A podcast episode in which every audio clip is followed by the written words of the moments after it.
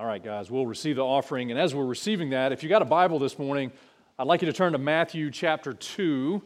Matthew chapter 2, we're going to finish up a, a, a four week Christmas series. We actually started uh, at the beginning of December. And so uh, this morning, if you're here, uh, you're, you're, getting the best message because it's the, the last message of the Christmas series. And so uh, I'm glad you're here this morning.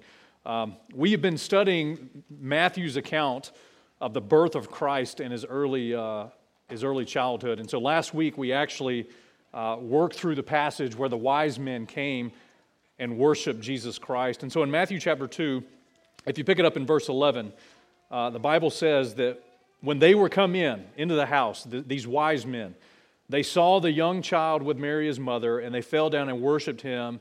And when they had opened their treasures, they presented unto him gifts gold and frankincense and, and myrrh. And uh, and what we said a couple of weeks ago, we, we kind of framed this message or, or this series. You know, uh, sometimes our tradition about Christmas blinds us a little bit to the actual story in the Bible about Christmas and, and the birth of Christ. And uh, we jokingly said last week, you know, when you study Matthew chapter 2, you find that the wise men actually came to Jesus as a young child, not as a babe in a manger. And uh, so now you all have to go home and tear down your nativity. Or, I'm just kidding. Don't do, don't do that. Uh, but we do sometimes get it wrong. The Bible says that when these wise men showed up, Jesus was a child, not a babe in the manger. And it actually says that these wise men showed up at a house, not at the manger. And so a little bit of time has passed since Christ's birth, but he's still a child, probably under two years old, as we'll see in the story today. And, and these wise men are seeking him out to worship him. And when they come to, to Jerusalem, they ask a question. And, and if you weren't here, I, I think it is worth mentioning that the first question in the New Testament that's asked, and the whole New Testament is in Matthew chapter 2 and verse 2. These wise men ask the question, Where is he that is born, listen, King of the Jews? These wise men are looking for a king. They're not looking for a babe. They're not looking for, quote unquote, the Son of God, even though he is the Son of God. They, they are looking for a king. And that's the, really the theme of the book of Matthew. It portrays Christ as the king of the Jews. And at Christmas, man, we, we celebrate Christmas, we celebrate his birth, we celebrate the babe in the manger, and those things are wonderful. But that babe was fully intended and was a king. And, and a king represents authority, right? A king represents a, a, a rulership over a kingdom. A king requires submission and obedience. You know, sometimes a king makes war, and sometimes a king execu- executes judgment. And, and, and listen, the same Christ that was the babe, the Son of God, is also, he is the King of kings and he is the Lord of lords, and he's worthy to be worshiped. And so uh, that's where we've been the last several weeks, and we want to finish this morning in Matthew chapter 2. We're going to read verses 13 to 23, about 10 verses, and uh, they're on the screen, and I would invite you to follow along as we look at this passage. And so the Bible says in verse 13 that when they were departed, these wise men were departed, behold, the angel of the Lord appeared to Joseph in a dream, saying, Arise, take the young child and his mother, and flee into Egypt. And be thou there until I bring thee word, for Herod will seek the young child to destroy him. And when he arose, he took the young child and his mother by night and departed into Egypt and he was there until the death of Herod, that it might be fulfilled, which was spoken of the Lord by the prophet, saying, Out of Egypt have I called my son. And I just want you to pay attention in this text to how many times you see the word, the word fulfilled. Because God is going to show us that the birth of Christ and these, this early childhood of Christ is fulfilling biblical prophecy. So, so out of Egypt I've called my son. Then Herod, when he saw that he was mocked of the wise men, was exceeding wroth, and he sent forth and he slew all the children that were in Bethlehem and in all the coast thereof from two years old and under. Horrendous act of violence, uh, trying to destroy the king, according to the time which he had diligently inquired of the wise men. Then was fulfilled that which was spoken by the prophet Jeremiah, the, Jeremiah the prophet, saying, In Ramah there was heard a voice of lamentation and weeping and great mourning. Rachel, weeping for her children, and she would not be comforted because they are not. But when Herod was dead, behold, an angel of the Lord appeared to, in a dream to Joseph in Egypt, saying, Arise, take the young child and his mother, and go into the land of Israel, for they that are, they that are dead which sought the young child's life. And he arose and he took the young child and his mother and came into the land of Israel. But when he heard that Archelaus did reign in Judea in the room of his father Herod. In other words, Herod died, but now his son has assumed the rulership. Joseph was afraid to go thither, notwithstanding being warned of God in a dream. He turned aside into the parts of Galilee, and he came and dwelt in a city called Nazareth, that it might be what? Fulfilled, which was spoken by the prophets, he shall be called a Nazarene. As, as we finish our series this morning of the king and that the king is coming and the Christmas story, I just want to reiterate the point that the story of Christ's birth and his early childhood is all about God's word being fulfilled. It was mentioned in Sunday school. I think it's worth mentioning in, uh, in big church. When God speaks his word, you can, you can take it to the bank that it's going to come true. You know God can't lie, right? Did you know that? God is actually bound by his word and bound to his word. And, and God, because God is God, He cannot lie. Anything He prophesies or proclaims is going to come to pass. And so this morning, we're going to take just a little bit to, to look at these three prophecies that are fulfilled in the early childhood of Christ, but then we're going to make practical application. Because the truth is, we all need to learn something today about Jesus and something that we can walk out with and apply today. And so, uh, my prayer for you all week has been that God would, would give you exactly what you need today to be more like Christ. And so, number one, let's just get into it this morning. Prophecy number one, we're going to see that Jesus Christ was called out of Egypt. He was called out of Egypt. Now, remember, the angel of the Lord showed up to Joseph in a dream and he said, Listen, take the young child and his mother into Egypt and you stay there until I tell you to leave. And the reason why is because Herod is going to try to destroy the child Jesus. And, and, and listen, Herod was a wicked king. He hated Christ. He hated the threatening that there's another king. This is a prophecy that God fore, foresaw, foreordained. As a matter of fact, it says that, that he went into Egypt to be called out of Egypt so that prophecy could be fulfilled. That it might be fulfilled, which was spoken of the Lord by the prophet, saying, Out of Egypt have I called my son. And so, listen, in your blank, look, there is an Old Testament reference to what is happening in Matthew 2, and it comes from Hosea chapter 11 and verse 1. And the verse says, When who was a child? When Israel was a child, then I loved him, and I called my son out of and of Egypt. Now, wait a second.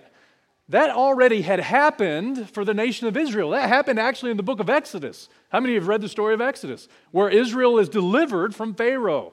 Listen, Hosea is prophesying and stating something that had already happened historically, actually, something in the past. Well, uh, every portion of Scripture has a past application, a historical application. You can trust that your Bible is 100% historically accurate. You can trust it because God cannot lie. It is 100% historically accurate. And listen, historically, God did call his son out of Egypt, and he did that in the book of Exodus. And, and so, Israel coming out of Egypt at the Exodus is historically when God did that. And that's what, that's what Hosea is talking about. And you know the story. Listen, God told the nation of Israel, you go get a lamb but not just any lamb, you get the lamb. And that you take that lamb and you make it your lamb. And you sacrifice that lamb and you put the blood of that lamb on your doorpost. And I'm going to send my Passover angel through the, through the land. And if he sees the blood, he won't execute judgment on this house. But if he doesn't see the blood, the firstborn of every household would die. Do you remember the story? And so, listen, you know the story. They were, they were obedient to that. The Bible says that they were delivered from the judgment that was coming into the land through the blood of the Lamb, all of that foreshadows Christ. And listen, after they were delivered from, from Egypt, they, they came out of Egypt. That's a picture of salvation.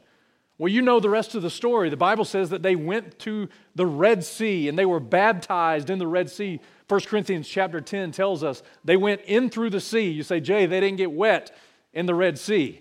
Well, they had water on either side and they had a cloud above them. They were surrounded on three sides by water. And 1 Corinthians 10 says that that is a baptism. And so after their deliverance, they were baptized unto Moses in the Red Sea, a picture of our baptism after we get saved. And then the Bible says that they went into the wilderness And they went into the wilderness not to stay there, but actually on the way to a place called Canaan, the promised land. Do you remember that? God's intention was that Israel would not get hung up in the wilderness, but they would get to the promised land. And listen, Canaan was still full of enemies, but God promised that the nation of Israel would be victorious as long as they walked with God. Well, look, historically, that's what Hosea is talking about. God brought them out of Egypt to bring them in to the promised land. But you know what? Israel has a, had a problem. Even though God delivered them from Egypt, which is they were in slavery, they were in bondage, they were oppressed. When they were in the wilderness, they realized walking with God's kind of tough.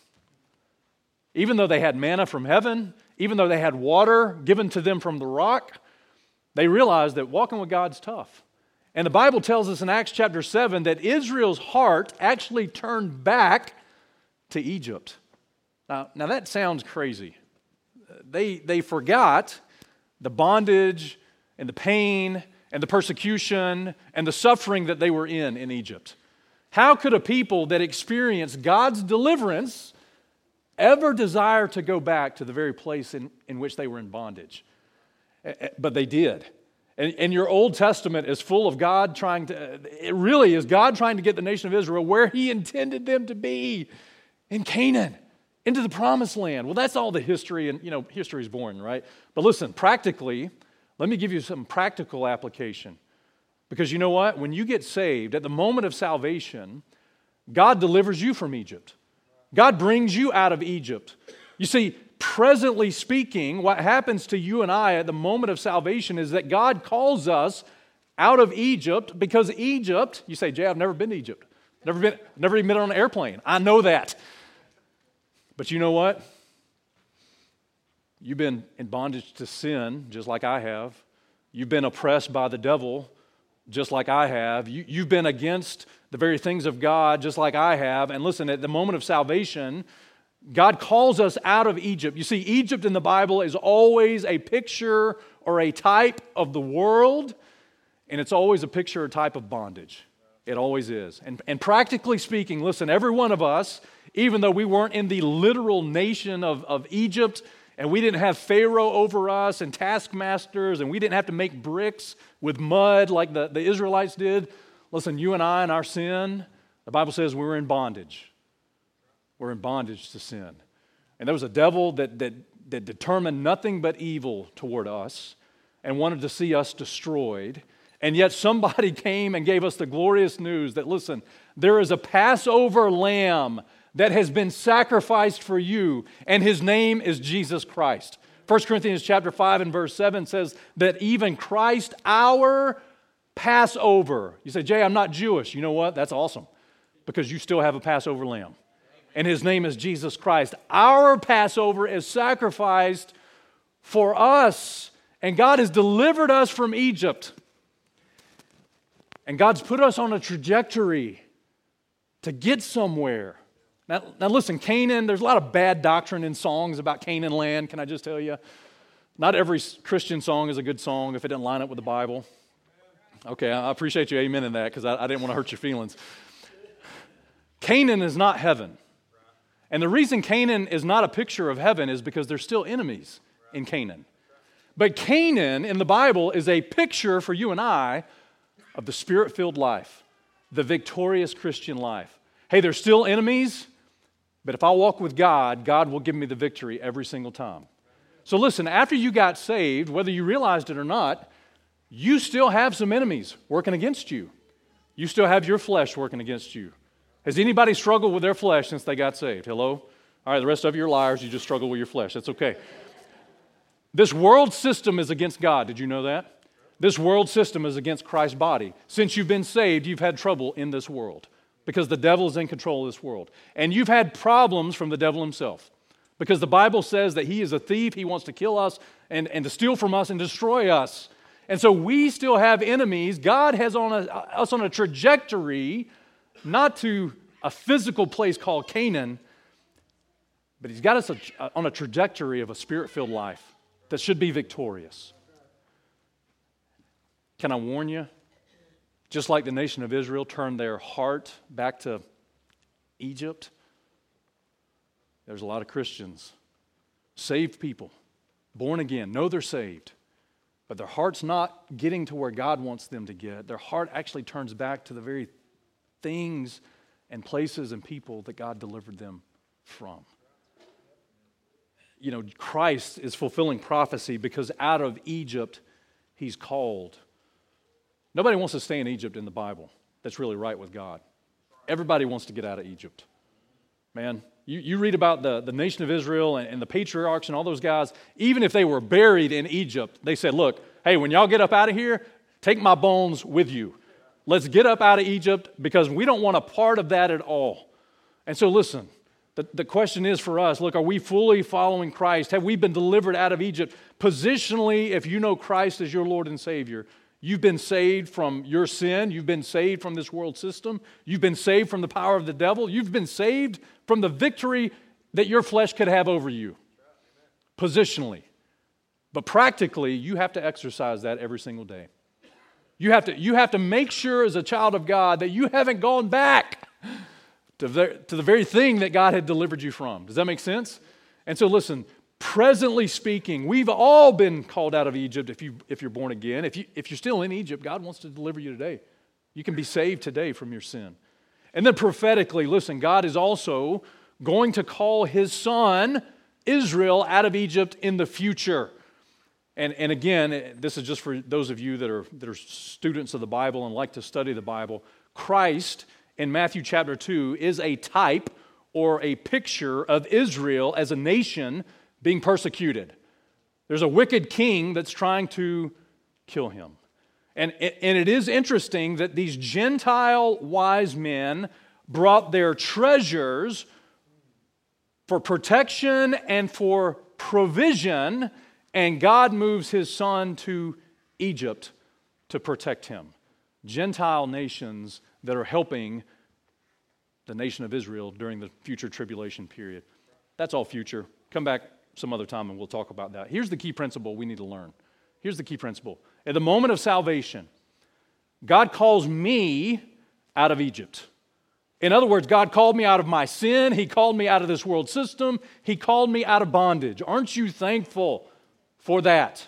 He called me out of Egypt. And His intention is to bring me in to the fullness of the spirit filled life. That's God's will, that's God's intention for every one of us. I'm telling you, it wasn't just enough that God delivered you from Egypt, but God has purpose for you. God has a plan for you. God wants you to walk victorious with Him, and it's only through walking with Him that you can have that victory.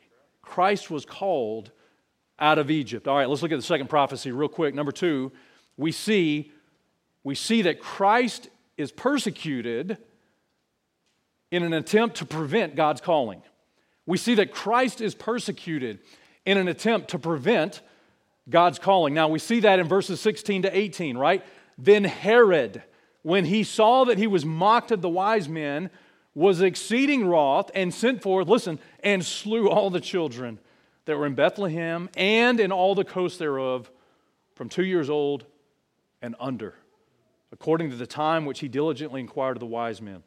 Then was fulfilled that which was spoken by the prophet Jeremiah the prophet, saying, In Ramah there was a voice heard, lamentation and weeping and great mourning, Rachel weeping for her children, and would not be comforted because they are not. Listen, this, again, man, this is a hard story to, to, to teach through on, on Christmas, you know, as we celebrate Christmas, but this is part of the story. And, and listen, what a horrific and inhumane act that this wicked king, he would not humble himself to worship the one true king. Instead, he tried to destroy the one true King of Kings and Lord of Lords. And so what he did was he had all he sent out a, a, a, governmental decree that all children under the age of two were to be killed. Not only in Bethlehem, but the Bible says through all the coasts thereof. In other words, every bordering area that was adjacent to Bethlehem, every child under two was to be killed. That's horrific. That's horrible. That's satanic. That's wicked.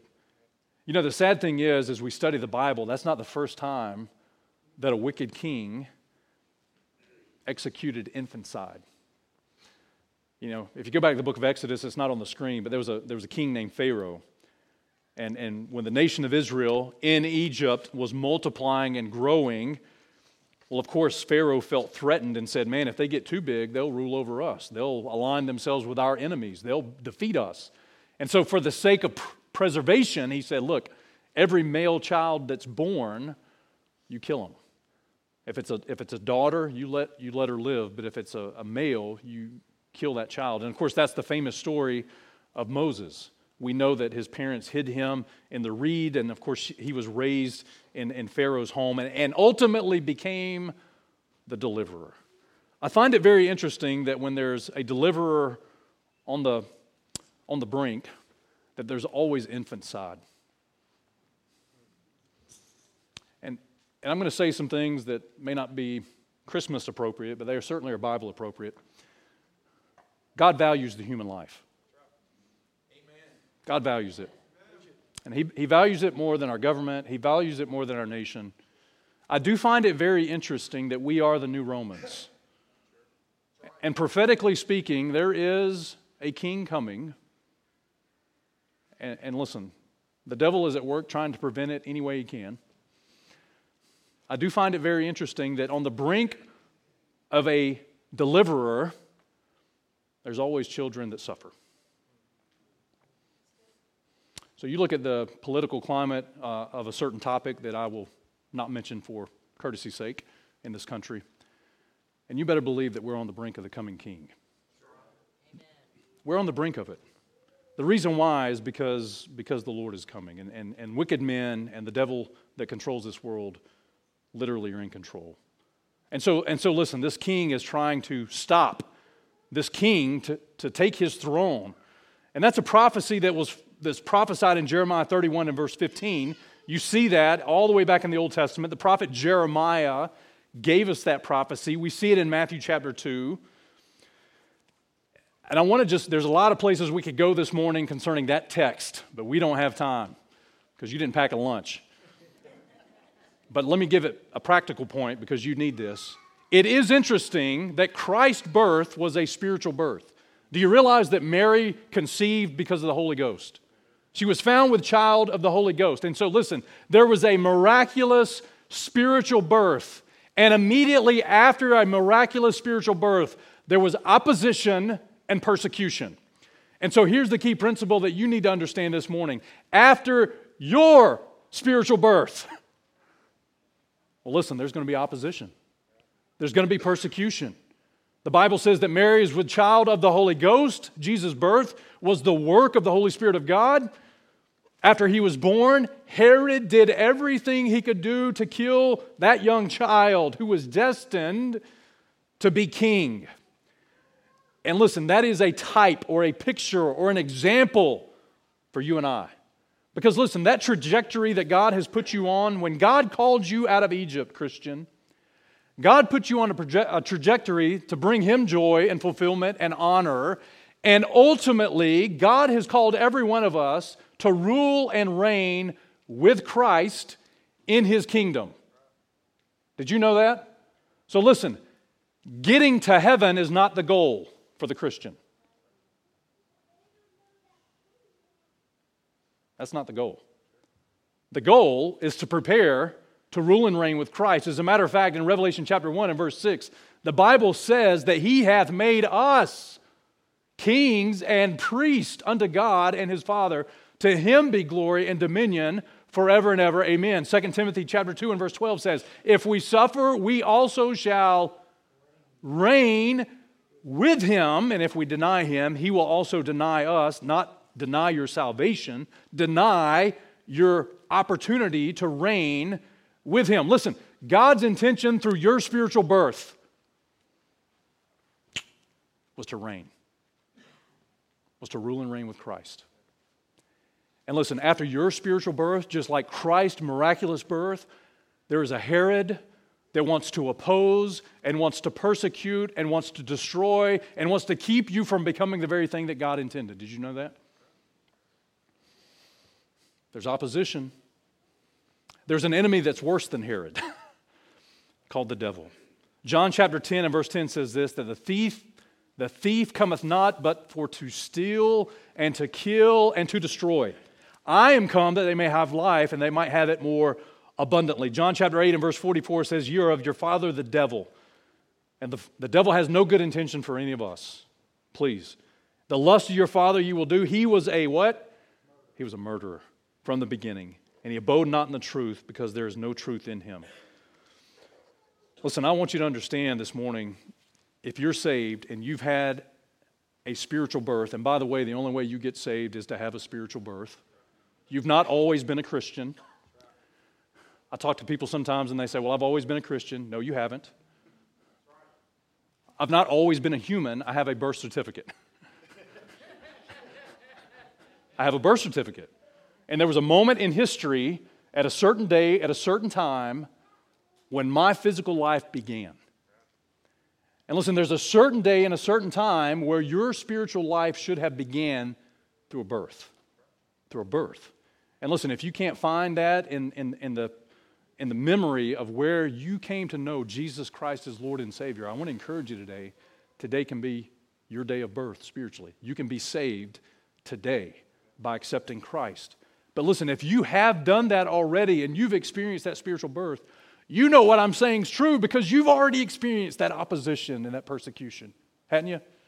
And the reason it's there in your life is because there is a devil that does not want you to achieve the thing that God intends for your life. To position your life to bring God glory so that for all of eternity you can rule and reign with Him.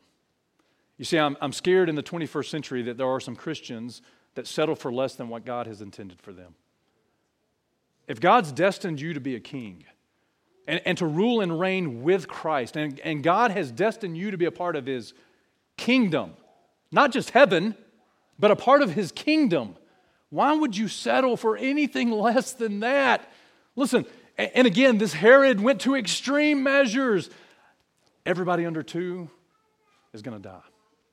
Well, thankfully, God has his, his protective hand even in the midst of the devil's attempts because God tells Joseph, take the child and move, go. God always is interested in protecting his, his people and his children. Listen, and because Joseph obeyed God's word, he was protected, he was safe.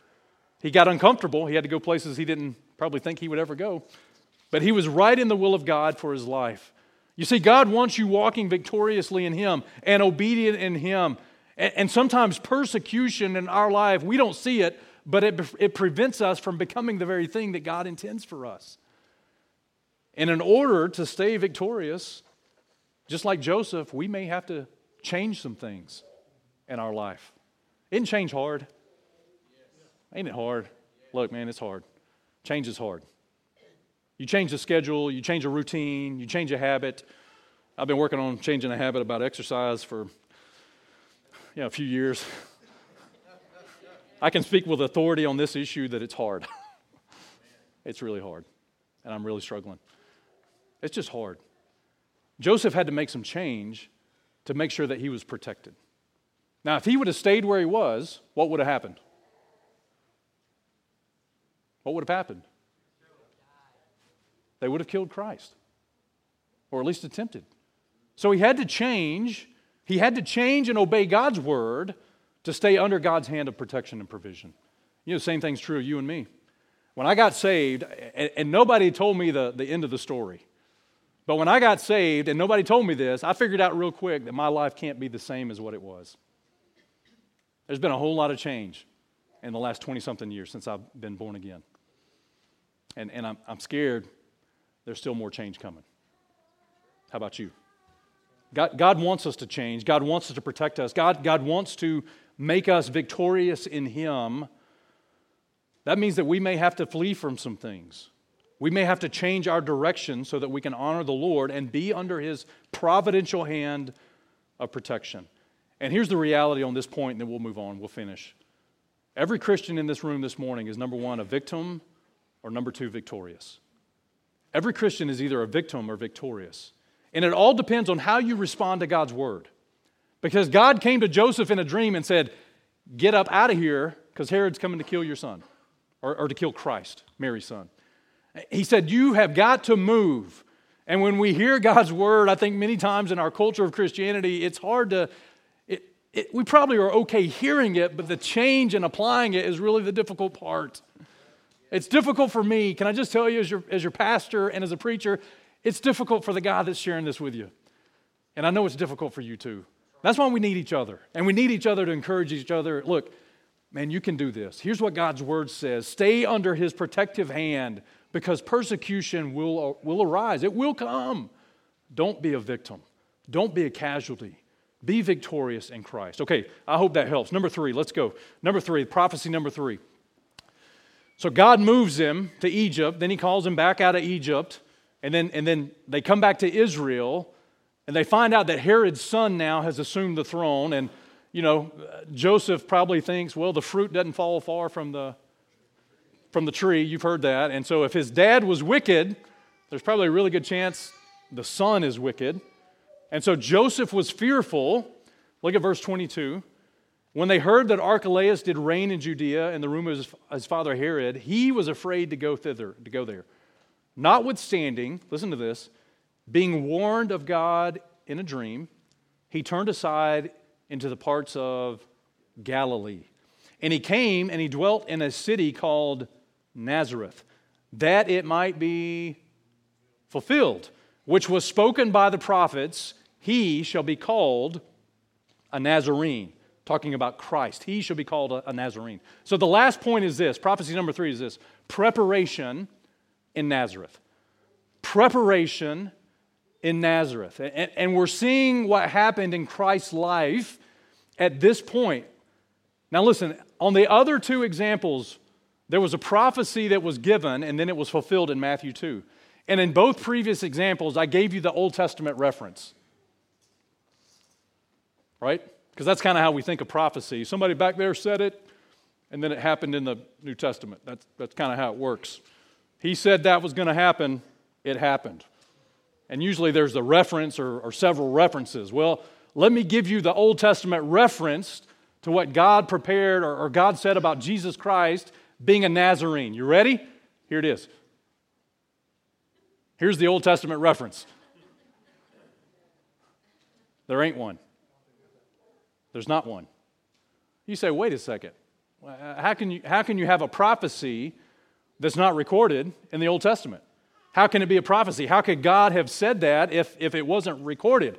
And listen, people come to this passage, and, and this is just for, uh, for those of you that really love the Word of God. This is one of those passages where critics of the Bible will say, See, it says there's a prophecy, but there's no Old Testament prophecy about Christ being a Nazarene. Well, here's what you need to know not everything that was prophesied was recorded in the Old Testament. As a matter of fact, the verse says in verse 23 that it might be fulfilled which was spoken by the prophets.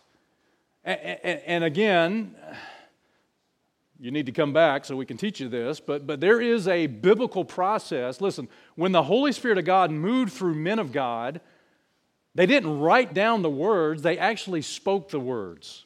Prophecy from the prophets resulted in a spoken word. 2 Peter chapter 1 and verse 21. The Bible says the prophecy came not in old time by the will of man, but holy men of God wrote what they heard. That's not what it says, is it? Holy men of God what? Spake as they were moved by the Holy Ghost. Do you see that inspiration that, that a prophet would speak God's word, and then later on, God would use other people to capture those words and write them down. Does that make sense? So, what you have is inspiration. Inspiration always results in God's word being spoken.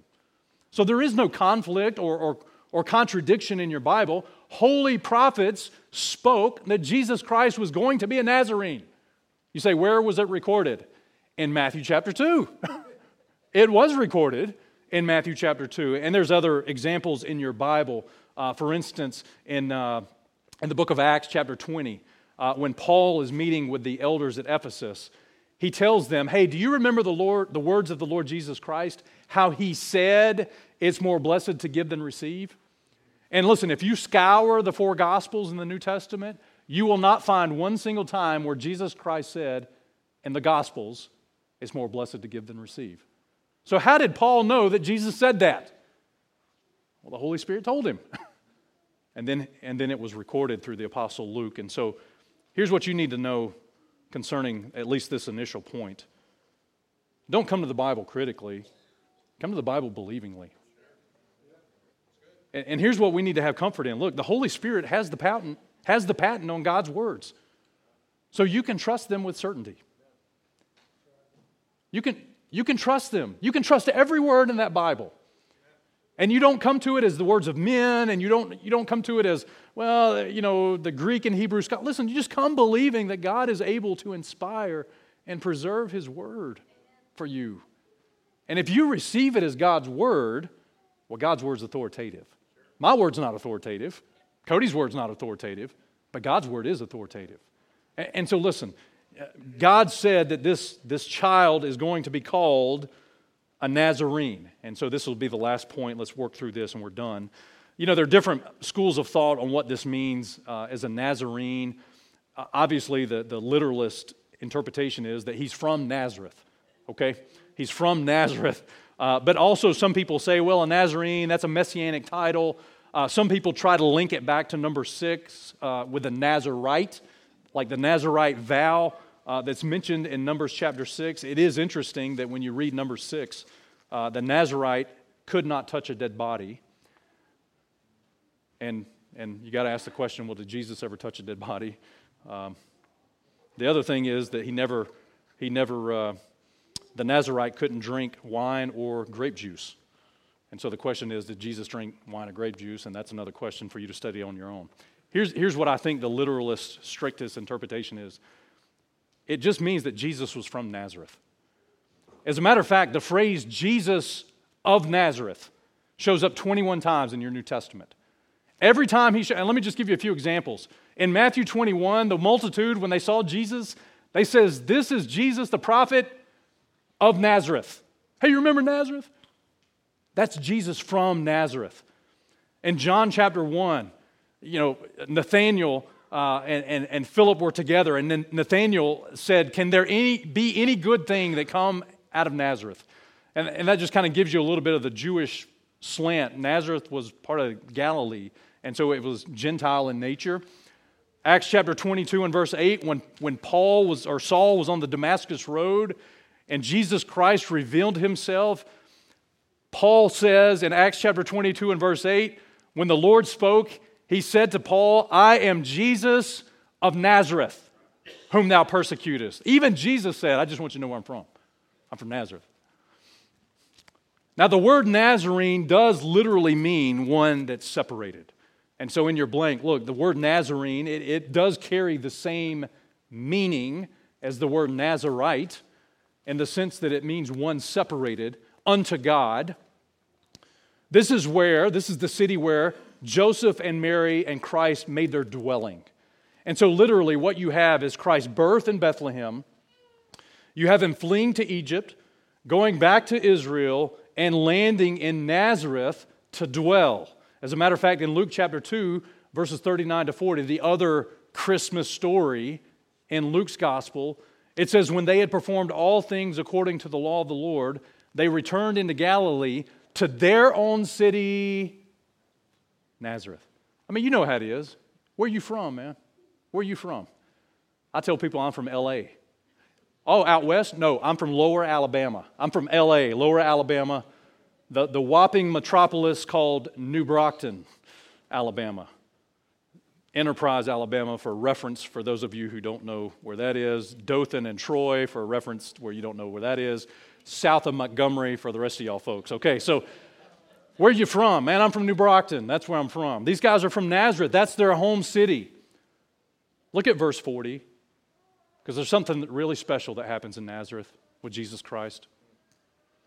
The child, what? He grew.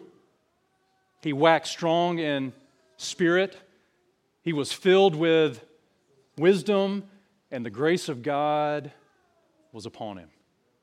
Where did all of that happen? It happened in Nazareth. It happened in Nazareth.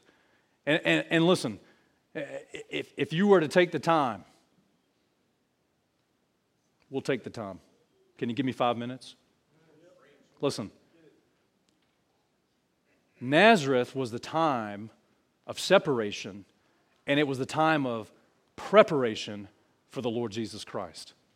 And I'm going to tell you something. If Christ needed Nazareth, you do too. You need a Nazareth in your life. Every believer needs a Nazareth. Listen, you need a time of separation and preparation because there is a mission that God wants you to accomplish. There's a mission that God wants every one of us to accomplish. We have to prepare for that. So much so that God, in the end of this Christmas story, man, shows us where the Lord landed. He landed in Nazareth. And, and, and many of you have read the, the other account in Luke chapter 2, just a few verses down, in verses 46 and 7. It says, It came to pass that after three days, uh, they found him in the temple. You know that Mary and Joseph would go every year to Jerusalem to offer offerings and sacrifices and all those things. And every year they would bring Jesus Christ with them. Well, listen, when he was 12 years old, the Bible says that they found him in the temple, they lost him, they left Jerusalem without him. They went back to look for him, and they found him sitting in the midst of the doctors, both hearing them and asking them questions. And all that heard him were astonished at his understanding and his answers. 12 years old, probably at least 10 of those years in Nazareth. Preparing, growing, growing powerful in the Spirit, having the grace of God on him. Listen, God gives us a great example through his own life and through his own testimony. We need a Nazareth. We need to be prepared for what God has called us to do. Grow, and let me just make a point on this text right here. You know what? Growing, growing Christians know how to listen. Growing Christians know how to ask questions. Growing Christian, Christians know how to understand and even answer questions. You can measure maturity through what comes out of somebody's mouth. And you certainly could with Jesus Christ. As a matter of fact, the doctors and, and these lawyers, the, the, the religious leaders, were astonished at this 12 year old young man's wisdom and his understanding of the scriptures. One last verse, Matthew chapter 4. It is from Nazareth, many, many years later, that Jesus Christ launches his personal ministry. As a matter of fact, in Matthew chapter 4, verse 12 says this When Jesus has heard that John was sent into prison, he departed into Galilee, and leaving Nazareth, he came and he dwelt in Capernaum which is upon the seacoast in the borders of Zabulon and, and that it might be fulfilled, which was spoken by the prophet Isaiah, saying, The land of Zabulon uh, and the land of Neph- uh, Nephthalim by the way of the sea beyond Jordan, Galilee of the Gentiles. The people which sat in darkness saw great light, and to them which sat in the region and the shadow of death, light is sprung up. Listen, and from that time, Jesus began to preach and say, Repent for the what? The kingdom of heaven is at hand. What were those wise men looking for in Matthew 2? Show us where the king of the Jews is. Well, Matthew chapter 4, he says, Here I am. And the king is making his kingdom available. You see, he had to spend some time in Nazareth, and we do too. We call that discipleship at this church. We call that spiritual growth. We call that maturity. We have a process in place for you to grow here. We want you to grow here. We understand that if you're ever going to become the Christian that God calls you to become, you got to be prepared. You got to grow. You got to have people that can instruct you and encourage you and point you in the right direction. Listen, I got saved at the age of 21. I'm nobody. But when I got saved, I had men in our church that came and invested their life in me and invested that book in me. And I wouldn't be where I'm at today. Wouldn't be doing what God's called me to do. I wouldn't be equipped to do what God's called me to do without time in Nazareth. It took a long time. Jesus began his public ministry at 30 years old. Most of us don't want to spend 28 years in Nazareth, do we? We don't want to spend the time, the investment, the sacrifice, not being on the the front end of the ministry, but actually learning and listening and, and, and answering questions and asking questions. And for every young leader in here, God ought to give you some instruction this morning. God's got a purpose for you, He's got a plan for you. But there's a process that has to be fulfilled. And so close your Bibles this morning. Just a couple of questions. I'm thankful that you're here today. You know, this is a, a powerful passage for us. Many, many times we don't preach this passage as it relates to Christmas, but it is about Christ. And God delivered him from Egypt. Man, he called him out of Egypt. And my first question to you this morning is this Number one, have you been saved? Have you been born again? Do you know that you've been saved? Do you remember the time in your life where somebody presented the gospel of Jesus Christ to you? And your mind ought to race back to that place right now and just thank God and rejoice that somebody brought that message of redemption to you. Man, if you've never heard that, if you never responded to that, maybe you've never even understood that in your own life, you can, you can make that decision today. You can trust in Jesus Christ today. He wants to call you out of the bondage and the persecution and the pain and suffering of sin so that you can be free. Second question is this look, for those of us that have been saved, we, we probably all experience persecution. Amen. Realize that that persecution is to get us from, from the devil's perspective, to get us off track from what God intends for our life. And many times those are, those are things that, that move us away from God's very intention for our life. And it certainly can be physical things, it can be mental things, it can be emotional things, it can be the things of this world that the devil uses to bring us back into bondage. Listen, if you're experiencing that, trust in the Lord, obey His word so that you can be victorious. You don't have to be a victim. And when I say victim, I mean a Christian that's saved but never fulfills God's mission. That's a victim. That's a victim. Don't be a victim today. And then, number three, look, some of us need to realize it's time to prepare. We, we need to get serious about preparing because God has a wonderful ministry He's calling us to. He's calling us to a wonderful ministry. He wants to use us to proclaim the name of Christ, to, to make disciples of all nations. That takes preparation. It takes preparation. And so, for some of you today, my prayer is that you realize, you know what? I need to get ready. I need to get ready. And one of the things you can do is let me know as your pastor, man, I need to get ready. What do I need to do? I need to be discipled. I need to disciple somebody else. I need to sign up for MTT. I need to be at church every week so I can learn what God has for me so I can grow spiritually. All right, that's my prayer. Let's just bow our heads and pray and, and close in prayer today. Father, I do love you, Lord. I thank you for your word.